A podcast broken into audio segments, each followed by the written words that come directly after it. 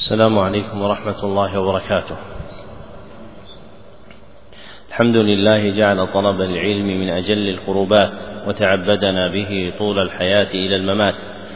وأشهد أن لا إله إلا الله وحده لا شريك له وأشهد أن محمدا عبده ورسوله صلى الله عليه وسلم ما عقدت مجالس التعليم وعلى آله وصحبه الحائزين مراتب التقديم أما بعد فهذا هو الدرس التاسع في شرح الكتاب الأول من برنامج التعليم المستمر في سنته الأولى سنة ثلاثين بعد الأربعمائة والألف وإحدى وثلاثين بعد الأربعمائة والألف. وهو كتاب تذكرة السامع والمتكلم للعلامة محمد بن إبراهيم بن جماعة. ويتلوه كتاب بلوغ القاصد جل المقاصد للعلامة عبد الرحمن بن عبد الله البعلي ويتلوه كتاب فتح الرحيم الملك العلام للعلامة عبد الرحمن ابن ناصر ابن السعدي. وقد انتهى بنا القول في الكتاب الأول إلى قوله رحمه الله تعالى في آداب العالم في درسه السادس ألا يرفع صوته زائدا على قدر حاجة. نعم. بسم الله الرحمن الرحيم الحمد لله رب العالمين وصلى الله وسلم على نبينا محمد وعلى آله وصحبه أجمعين اللهم اغفر لنا ولشيخنا وللحاضرين ولجميع المسلمين قال المؤلف رحمه الله تعالى السادس أن لا يرفع صوته زائدا على قدر الحاجة ولا يخفضه خفضا لا يحصل معه كمال الفائدة. روى الخطيب في الجامع عن النبي صلى الله عليه وسلم قال إن الله يحب الصوت الخفيض ويبغض الصوت الرفيع. قال أبو عثمان محمد بن الشافعي ما سمعت أبي يناظر أحدا قط فرفع صوته قط فرفع صوته. قال البيهقي أراد والله أعلم فوق عادته والأولى أن لا يجاوز صوته مجلسه ولا يقصر عن سماع الحاضرين فإن حضر فيهم كقيل السمع فلا بأس بعلو صوته بقدر ما يسمعه فقد روي في ذلك في فضيلة ذلك حديث. ولا يسرد الكلام سردا بل يرتله ويرتبه ويتمهل فيه ليتفكر فيه هو وسامعه. وقد روي أن كلام رسول الله صلى الله عليه وسلم كان فصلا يفهمه من سمعه وأنه كان إذا تكلم بكلمة أعادها ثلاثا لتفهم عنه. وإذا فرغ من مسألة أو فصل سكت قليلا حتى يتكلم من في نفسه كلام عليه لأننا سنذكر إن شاء الله تعالى أنه لا يقطع على العالم كلامه فإنه إذا لم يسكت هذه السكتة ربما فاتت الفائدة. ذكر المصنف رحمه الله تعالى الأدب السادس من آداب العالم في درسه وهو ألا يرفع صوته زائدا على قدر الحاجة ولا يخفضه خفضا لا يحصل معه كمال الفائدة. بل يتأدب بالأدب الإلهي الذي أدب الله عز وجل به نبيه صلى الله عليه وسلم به إذ قال ولا تجهر بصلاتك ولا تخافت بها وابتغ بين ذلك سبيلا فإن هذه الآية أصل في معرفة أدب الصوت وأن الإنسان ينبغي له ألا يرفع صوته زائدا على قدر حاجة ولا يخفضه خفضا تذهب معه الفائدة المرجوة منه. وقد ذكر المصنف رحمه الله تعالى في ذلك حديثا رواه الخطيب في الجامع. عن النبي صلى الله عليه وسلم قال إن الله يحب الصوت الخفيض ويبغض الصوت الرفيع وإسناده واه جدا وقد اختلف في راويه. ثم ذكر المصنف رحمه الله تعالى من حال من تقدم ما كان عليه الشافعي رحمه الله تعالى في أدبه. فيما نقله عنه ابنه إذ قال ما سمعت أبي يناظر أحدا قط فرفع صوته. قال البيهقي أراد وأراد والله أعلم فوق عادته. فالملازم له من الأدب في هذا هو العادة الجارية. فلا يتكلف الإنسان فوق عادته في صوته رفعا ولا قفضا بل يلازم ما جرت به العادة. وإنما كان هذا الأدب ممدوحا في حق الشافعي في المناظرة لأن أحوج ما يفزع إليه في الخصومة هو رفع الصوت فإن كثيرا من الناس يخيل إليه أن رفع الصوت يحصل به إحقاق الحق الذي ينتصر له كما قال أبو العلاء المعري في قصيدة له قال إذا قلت المحال رفعت صوتي وإن قلت الصحيح أطلت همسي. فالناس متعارفون على أن رفع الصوت في اللجج مظهر لنصرة القول الذي ينتصر به الإنسان. وقد كان الشافعي رحمه الله تعالى ممتنعا من هذا فإنه إذا ناظر أحدا لم يتكلف رفع صوته لأن ما ينصره من الحق مستغن بالأدلة التي يذكرها عن هذه العدة التي يعتد بها كثير من الناس في المناظرة وهي رفع الصوت. ثم ذكر ما ينبغي فقال والأولى أن لا يجاوز صوته مجلسه فلا يتعدى جلساءه. ولا يقصر عنهم. لأن ذلك هو المناسب لإعظام العلم فإن العلم له هيبة حتى في الحرف الذي يحكى به صوتا خفضا ورفعا. فإن الزعيق والهمس لا يحتاج إليهما في العلم إعظاما له كما كان الأعمش رحمه الله تعالى يفعل. قال شريك رحمه الله تعالى كان الأعمش إذا حدث لا يجوز حديثه جلساءه. إعظاما للعلم. انتهى. فالمناسب لإعظام العلم هو أن لا يكسر الإنسان قناة صوته بخفضها ولا يزيد في قدرها برفعها بل يكون وسطا بحسب الحاجة الداعية إليه. فإن احتيج إلى رفع الصوت رفعه وإن لم يحتج إلى رفع الصوت لم يرفعه. ومن الآداب التي جرى عليها علماء هذا القطر رحمهم الله تعالى أنهم كانوا يحرصون على بث الدروس التي تكون بين المغرب والعشاء بالأجهزة التي تبلغها خارج المسجد التي تعرف بالميكروفونات. وما عدا ذلك فإنهم لا يرون أن هناك مصلحة في رفعها وهذا من الأدب الملحق بهذا الأصل الذي ذكره المصنف رحمه الله تعالى. ثم ذكر رحمه الله تعالى أنه إن حضر فيهم ثقيل السمع فلا بأس بعلو صوته بقدر ما يسمعه فقد روي في فضيلة ذلك حديث وهو الحديث الذي رواه الخطيب البغدادي في الجامع وغيره أن النبي صلى الله عليه وسلم قال إسماع الأصم صدقة. وهو حديث باطل لا يصح عن النبي صلى الله عليه وسلم لكن رفع الصوت لإسماع من ثقل سمعه هو من المقاصد التي أمر بها الشرع إذ بيان الحق وإيصاله إلى مثله لا يتأتى إلا برفع الصوت فإن احتيج إليه رفع الإنسان صوته لإسماعه. ثم ذكر مما يندرج في جملة هذا الأدب أن لا يسرد الكلام سردا أي لا يتابعه متابعة ويصل بعضه ببعض بل يرتله أي يترسل فيه. وهذا معنى الترتيل ويرتبه ويتمهل فيه دون عجلة ليتفكر فيه هو وسامعه. وهذا المقصد يلحظ فيه ابتغاء سماع ابتغاء فهم الحديث الذي يقرأ أو غيره فإذا رسل الكلام ورتب وتمهل فيه كان ذلك أعون على فهمه. بخلاف الكلام الذي لا يقصد منه الفهم لذاته وإنما يقصد منه مقصد آخر. كما رخص أهل الحديث رحمهم الله تعالى في سرده لحفظ الرواية وبقاء اتصال السماع.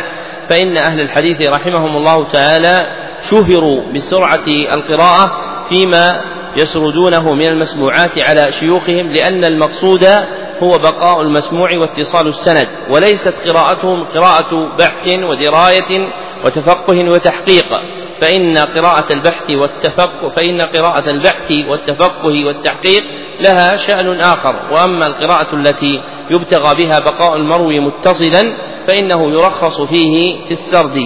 ثم قال وقد روي أن كلام رسول الله صلى الله عليه وسلم كان فصلا يفهمه من سمعه وكان وأنه كان إذا تكلم بكلمة أعادها ثلاثا لتفهم عنه وكل ذلك في الصحيح وإنما محل هذا ما أريد فهمه. ثم ذكر أنه إذا فرغ من مسألة أو فصل سكت المعلم قليلا حتى يتكلم في من في نفسه كلام عليه أي على المسألة المبينة. لأنه كما سيأتي فمن الأدب ألا يقطع على العالم كلامه ومما يعين على عدم قطع كلام العالم أن يقف العالم على قصد الفصل بين كلامه إذا فرغ من مسألة لينتقل إلى أخرى فإنه إذا لم يسكت هذه السكتة ربما فاتت الفائدة. ومحل هذا في من كان عادته أو عادة أهل بلده أن يعرض المتعلم ما أشكل عليه في أثناء تعليم معلمه فله أن يفعل ذلك إذا وجد فسحة يعرض فيها الإشكال الذي ورد عليه. وأما إن كان معلمه أو أهل قطره على خلاف هذا مما يؤخرون ممن يؤخرون عرض المشكلات بعد الفراغ من الدرس فإنه يلتزم بأدبهم. نعم. الله السابع أن يصون مجلسه عن اللغط فإن اللغط يحث الغلط وعن رفع الأصوات واختلاف وجهات البحث. فقال الربيع كان الشافعي إذا ناظره إنسان في مسألة فعدل إلى غيرها يقول نفرغ من هذه المسألة ثم نصير إلى ما تريد. ويتلطف في دفع ذلك في مبادئه قبل انتشاره وتوران النفوس ويذكر الحاضرين بما جاء في كراهية المماراة لا سيما بعد ظهور الحق وأن مقصود الاجتماع ظهور الحق وصفاء القلوب وطلب الفائدة وأنه لا يليق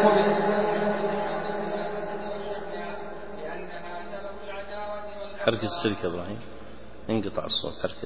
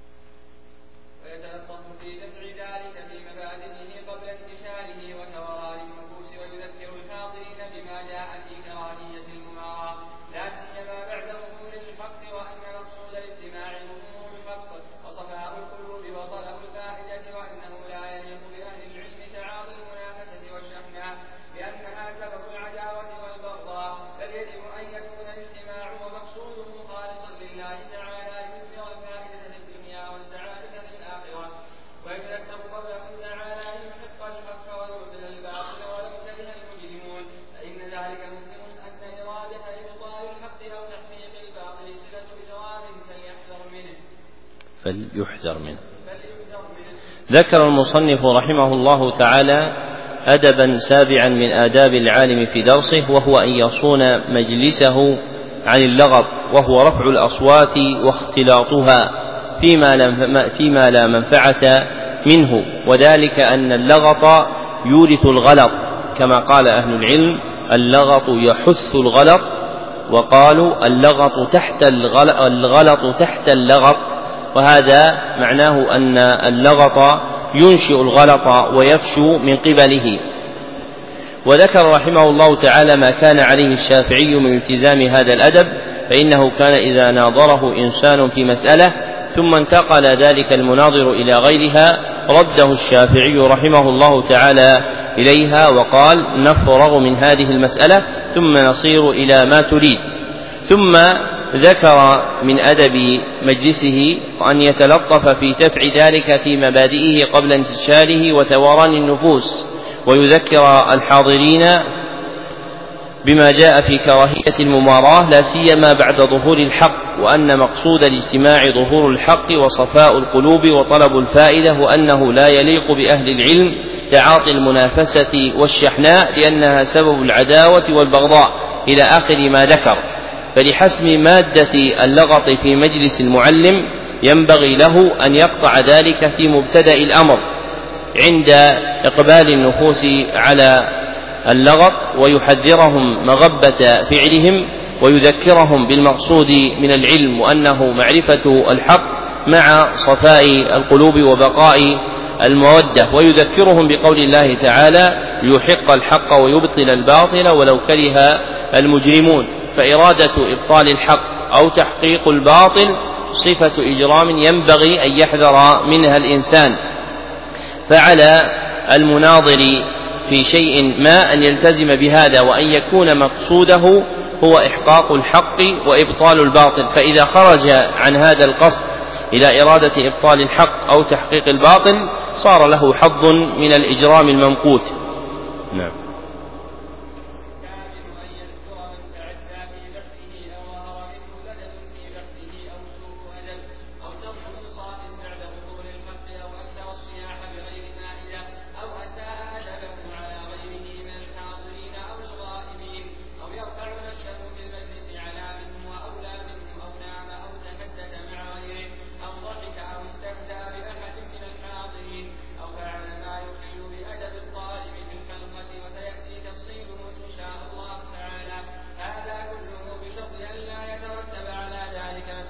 يربو عليه.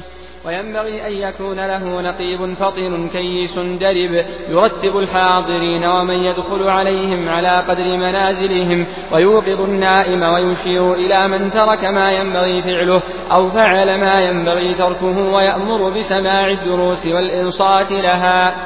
ذكر المصنف رحمه الله تعالى أدبا ثامنا من أدب العالم في درسه وهو أن يزجر من تعدى في بحثه أو ظهر منه لدد أي خصومة باطلة في بحثه أو بدر منه سوء أدب أو ترك إنصاف بعد ظهور الحق أو أكثر الصياح بغير فائدة أو أساء أدبه على غيره من الحاضرين أو الغائبين أو يرفع نفسه في المجلس على من هو أولى منه أو نام أو تحدث مع غيره أو ضحك أو ضحك أو استهزأ بأحد من الحاضرين أو فعل ما يخل بأدب الطالب في الحلقة. فكل هذه المظاهر التي ذكرها المصنف رحمه الله تعالى مستحقة لزجر صاحبها بشرط أن لا يترتب على ذلك مفسدة تربو على ما فعل لأن المقصود من زجره إنما هو كفه عن المنكر الذي وقع فيه. فإذا كان كفه بالزجر عن هذا المنكر ينشأ منه منكر أعظم فينبغي له أن يطلب طريقا آخر في حسم مادة المنكر الذي أشاعه. وهذا التأديب هو من أصول التعليم العظيمة التي ينبغي رعايتها في حق المعلمين وأن يعرفها المتعلمون فإن العلم لا يدرك إلا بالأدب وقد يفوت على المتعلم شيء منه والمعلم والد له. فينبغي أن يلاحظ أن زجر المعلم له أو نصحه إياه في الانتهاء عن شيء إنما المراد منه منفعته ومصلحته في أدب علمه. ثم ذكر أن المعلم ينبغي له أن يستعين على ذلك بنقيب أي من يرجع إليه القوم من المتعلمين وغيرهم فالنقيب والعريف هو ضمين القوم ومن يرجعون إليه فيتخذ من متعلميه نقيبا فطنا كيسا أي ذا عقل دربا أي له دربة وتجربة وجراءة في الوصول إلى المقصود الذي يريده. يقوم بما يحتاج إليه مما ينوب فيه عن المعلم من زجر المتعلمين وتأديبهم ومن جملة ذلك أن يرتب الحاضرين ومن يدخل عليهم على قدر منازلهم. فإذا دخل معظم من أهل العلم حاضرا حلقة شيخه قدمه وإن تقدم من لا يستحق التقديم كصغير أخره ويوقظ النائم ويشير إلى من ترك ما ينبغي فعله أو فعل ما ينبغي تركه وينبهه إلى ذلك ويأمر بسماع الدروس والإنصات لها اتباعا لهديه صلى الله عليه وسلم في اتخاذه مستنصتا في محافل عدة فإن النبي صلى الله عليه وسلم أمر في غير مقام من أصحابه أحدا يستنصت الناس فاستنصات الناس لسماع الخير من الدروس وطلب إقبالهم عليها هذا من الآداب التي ينبغي أن يقوم بها العاقل الحصيف. إذا حضر درسا لأحد معلميه فرأى من يخل بذلك فإنه يرشده إليه. ومن جملة ذلك إيقاظ النائمين فإن إيقاظ النائمين هو من جملة طلب الإنصات. فإن النائم يحصل له غفلة وغيبة عن سماع كلام المتكلم وإنما يحمل على الإنصات بالإيقاظ. فإذا رأى أحد نائما في حلقة علم فإنه ينبغي له أن يوقظه رغبة في إيصال الخير إليه. فإنه لم يأتي ليتخذ حلقة الدرس محلا للنوم ولكن لحقته غفلة أو سهوة فنام فينبغي تنبيهه وإيقاظه. نعم.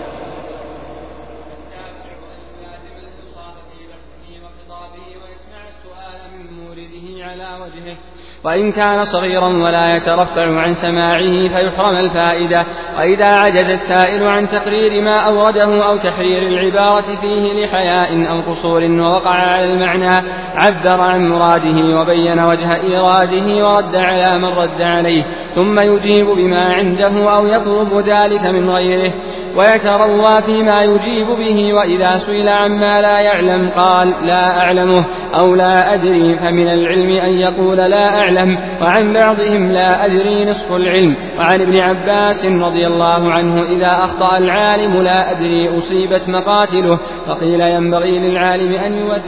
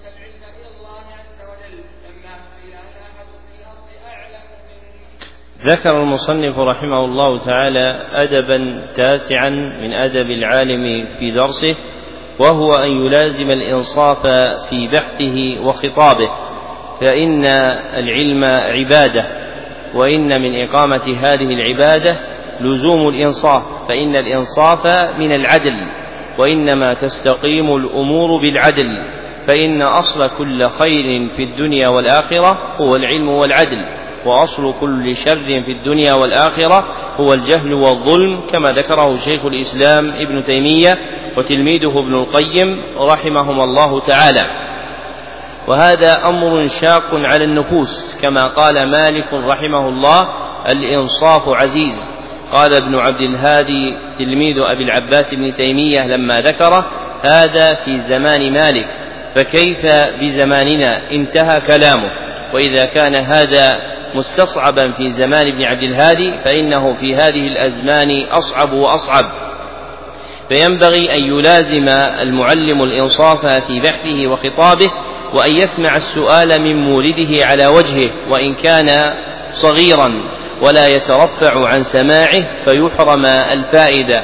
فإن العلم لا يقرن بسن. بل قد يهب الله سبحانه وتعالى لامرئ صغير في السن فهما لم يؤتاه كبيرا. بل البهائم العجماء قد تؤتى فهما لم يعطه غيرها كما اتفق لهدهد سليمان. ثم ذكر أن السائل إذا عجز عجز عن تقرير ما أورده أو تحرير العبارة فيه لحياء أو قصور ووقع على المعنى فإن المعلم يعبر عن مراده ويبين وجه إراده ويرد على من رد عليه ثم يجيب بما عنده أو يطلب ذلك من غيره. ثم ذكر من جملة ما يندرج في هذا الأدب أن يتروى فيما يجيب به. فإن العجلة مذمومة ولا سيما في إفتاء الناس. فإن من تسارع إلى إفتاء الناس وقع في الغلط وكان من أهل العلم رحمهم الله تعالى من لا يجيب عن مسألة حتى يراجع ويتأنى وربما بقي أياما كما ذكر في ترجمة الجواليق اللغوي المعروف شيخ أبي الفرج ابن الجوزي كما ذكره عنه تلميذه أبو الفرج في صيد الخاطر وفي كتاب المنتظم في تاريخ الأمم. ثم ذكر أن المعلم إذا سئل عما لم يعلم فإنه ينبغي له أن يقول لا أعلمه أو لا أدري. والحامل على اختيار هذه الكلمة أنها من العلم كما قال المصنف رحمه الله تعالى فمن العلم أن يقول لا أعلم لأن قول الإنسان لا أعلم دليل على صدق علمه فإن الإحاطة بكل شيء ممتنعة على مخلوق ولكن من علمه الله سبحانه وتعالى شيئا وخفي عنه شيء آخر فإن سواء السبيل في حقه أن يقول بما يعلم فيما يعلم وما عزب عنه عنه علمه فإنه يقول فيه لا أعلم. ولهذا عدوا قول لا أعلم نصف العلم كما قال بعض من مضى لا أدري نصف العلم. وإذا أغفل الإنسان هذه الجملة فإن مقاتله تصاب كما روي عن ابن عباس وابن عمر رحمهما الله تعالى أنهما قالا إذا أخطأ العالم لا أدري أصيبت مقاتله. وهذه الجملة تروى عن جماعة من القدماء منهم من الصحابة ابن عباس وابن عمر رواه عنهما ابن عبد البر في الجامع وغيره ولا يثبت عن أحد من الصحابة لكنها صحت عن جماعة بعدهم من أشهرهم محمد بن عجلان المدني رحمه الله تعالى أحد أتباع التابعين فإنه كان يقول إذا أغفل العالم لا أدري أصيبت مقاتله. ومن لطيف ما اتفق في رواية هذا الأثر عن ابن عجلان أن الآجرية في أخلاق العلماء والخليل في الإرشاد وغيرهما روياه من طريق أحمد بن حنبل عن محمد بن إدريس الشافعي عن مالك بن أنس عن ابن عجلان أنه قال إذا أغفل العالم لا أدري أصيبت مقاتله. قال الخليلي هذا إسناد عزيز اجتمع فيه ثلاثة من الأئمة المشهورين فمن العجيب أن ثلاثة من الأئمة الأربعة المتبوعين اجتمعوا في رواية هذا الأثر وهذا مما اتفق لهذا الأثر من التعظيم. وينبغي للمشتغل بالعلم أن يورث ذلك جلساءه بكثرة اللهج به. فيقول ينبغي فيقول فيما لا أعلم لا أدري أو لا أعلم. كما قال بعض من مضى ينبغي للعالم أن يورث أصحابه لا أدري لكثرة ما يقولها.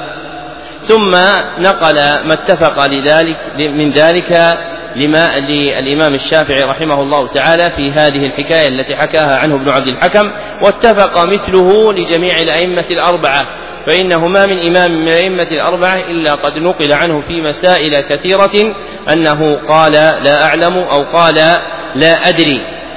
وإذا قال الإنسان لا أعلم أو لا أدري فإن ذلك لا يضع من قدره كما يظنه بعض الجهال بل يرفعه لأنه دليل على عظم محله وقوة دينه وتقوى ربه وطهارة قلبه وكمال معرفته وعلمه وحسن تثبته كما جاء ذلك عن جماعة من السلف رحمهم الله تعالى.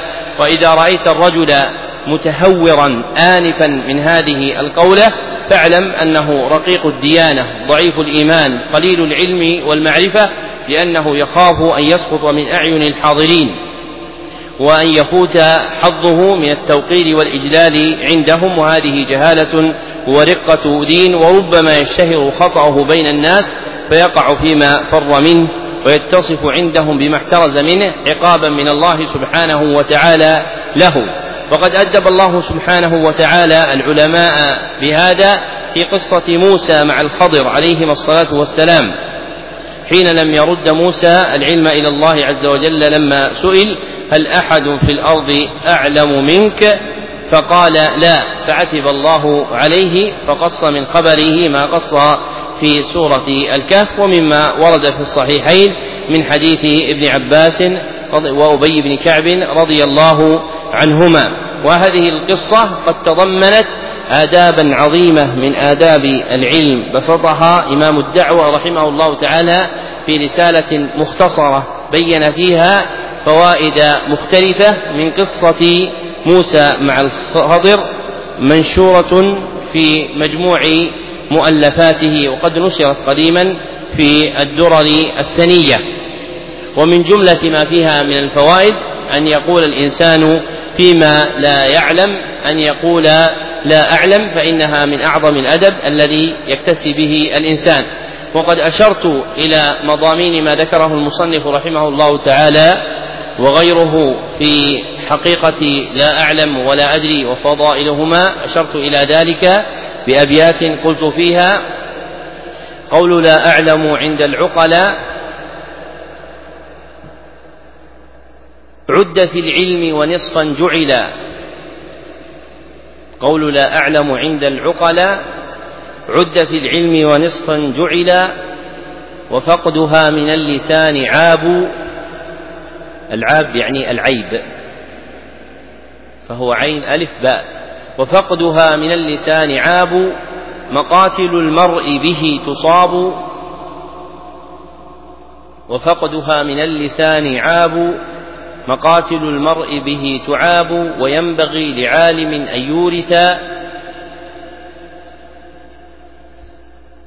أصحابه مقالها محدثا وينبغي لعالم أن يورث أصحابه مقالها ما حدث لأنها رافعة وكم قضى بحكمها من الأنام مرتضى لأنها رافعة وكم قضى بحكمها من الأنام مرتضى وغيره أولى بها وأجدر.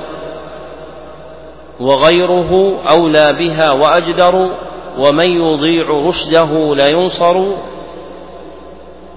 وغيره أولى بها وأجدر ومن يضيع رشده لا ينصر وآنف من قولها رقيع وآنف من قولها رقيع ودينه في نفسه وضيع.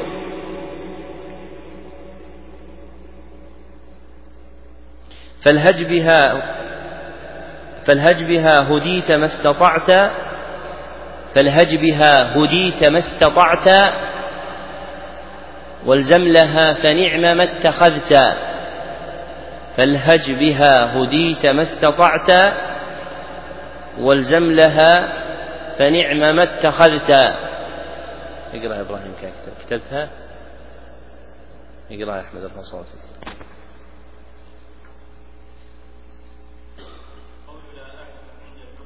قول لا أعلم.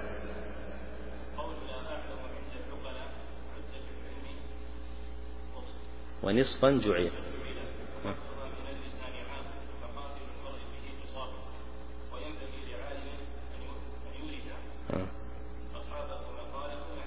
مقالها.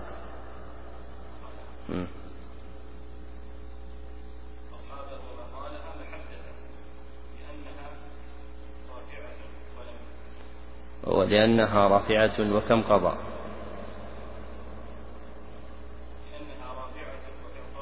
بحكمها من الأنام مرتضى. نعم.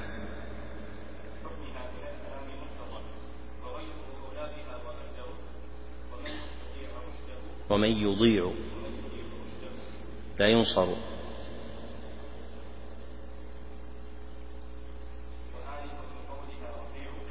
وآنف من قولها رقيع. يعني أحمق رقيع. نعم.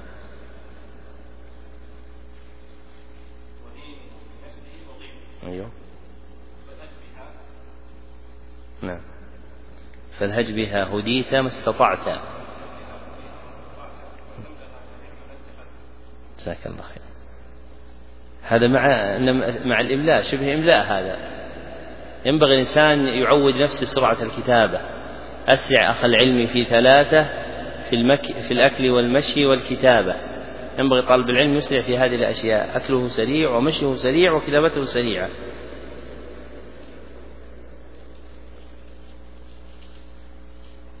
هذه السيوطي قال حدثنا حدثنا شيخنا الكناني عن أبيه صاحب الخطابة قال حدثنا شيخنا الكناني عن أبيه صاحب الخطابة. أسع أخ العلم في ثلاث في الأكل والمشي والكتابة.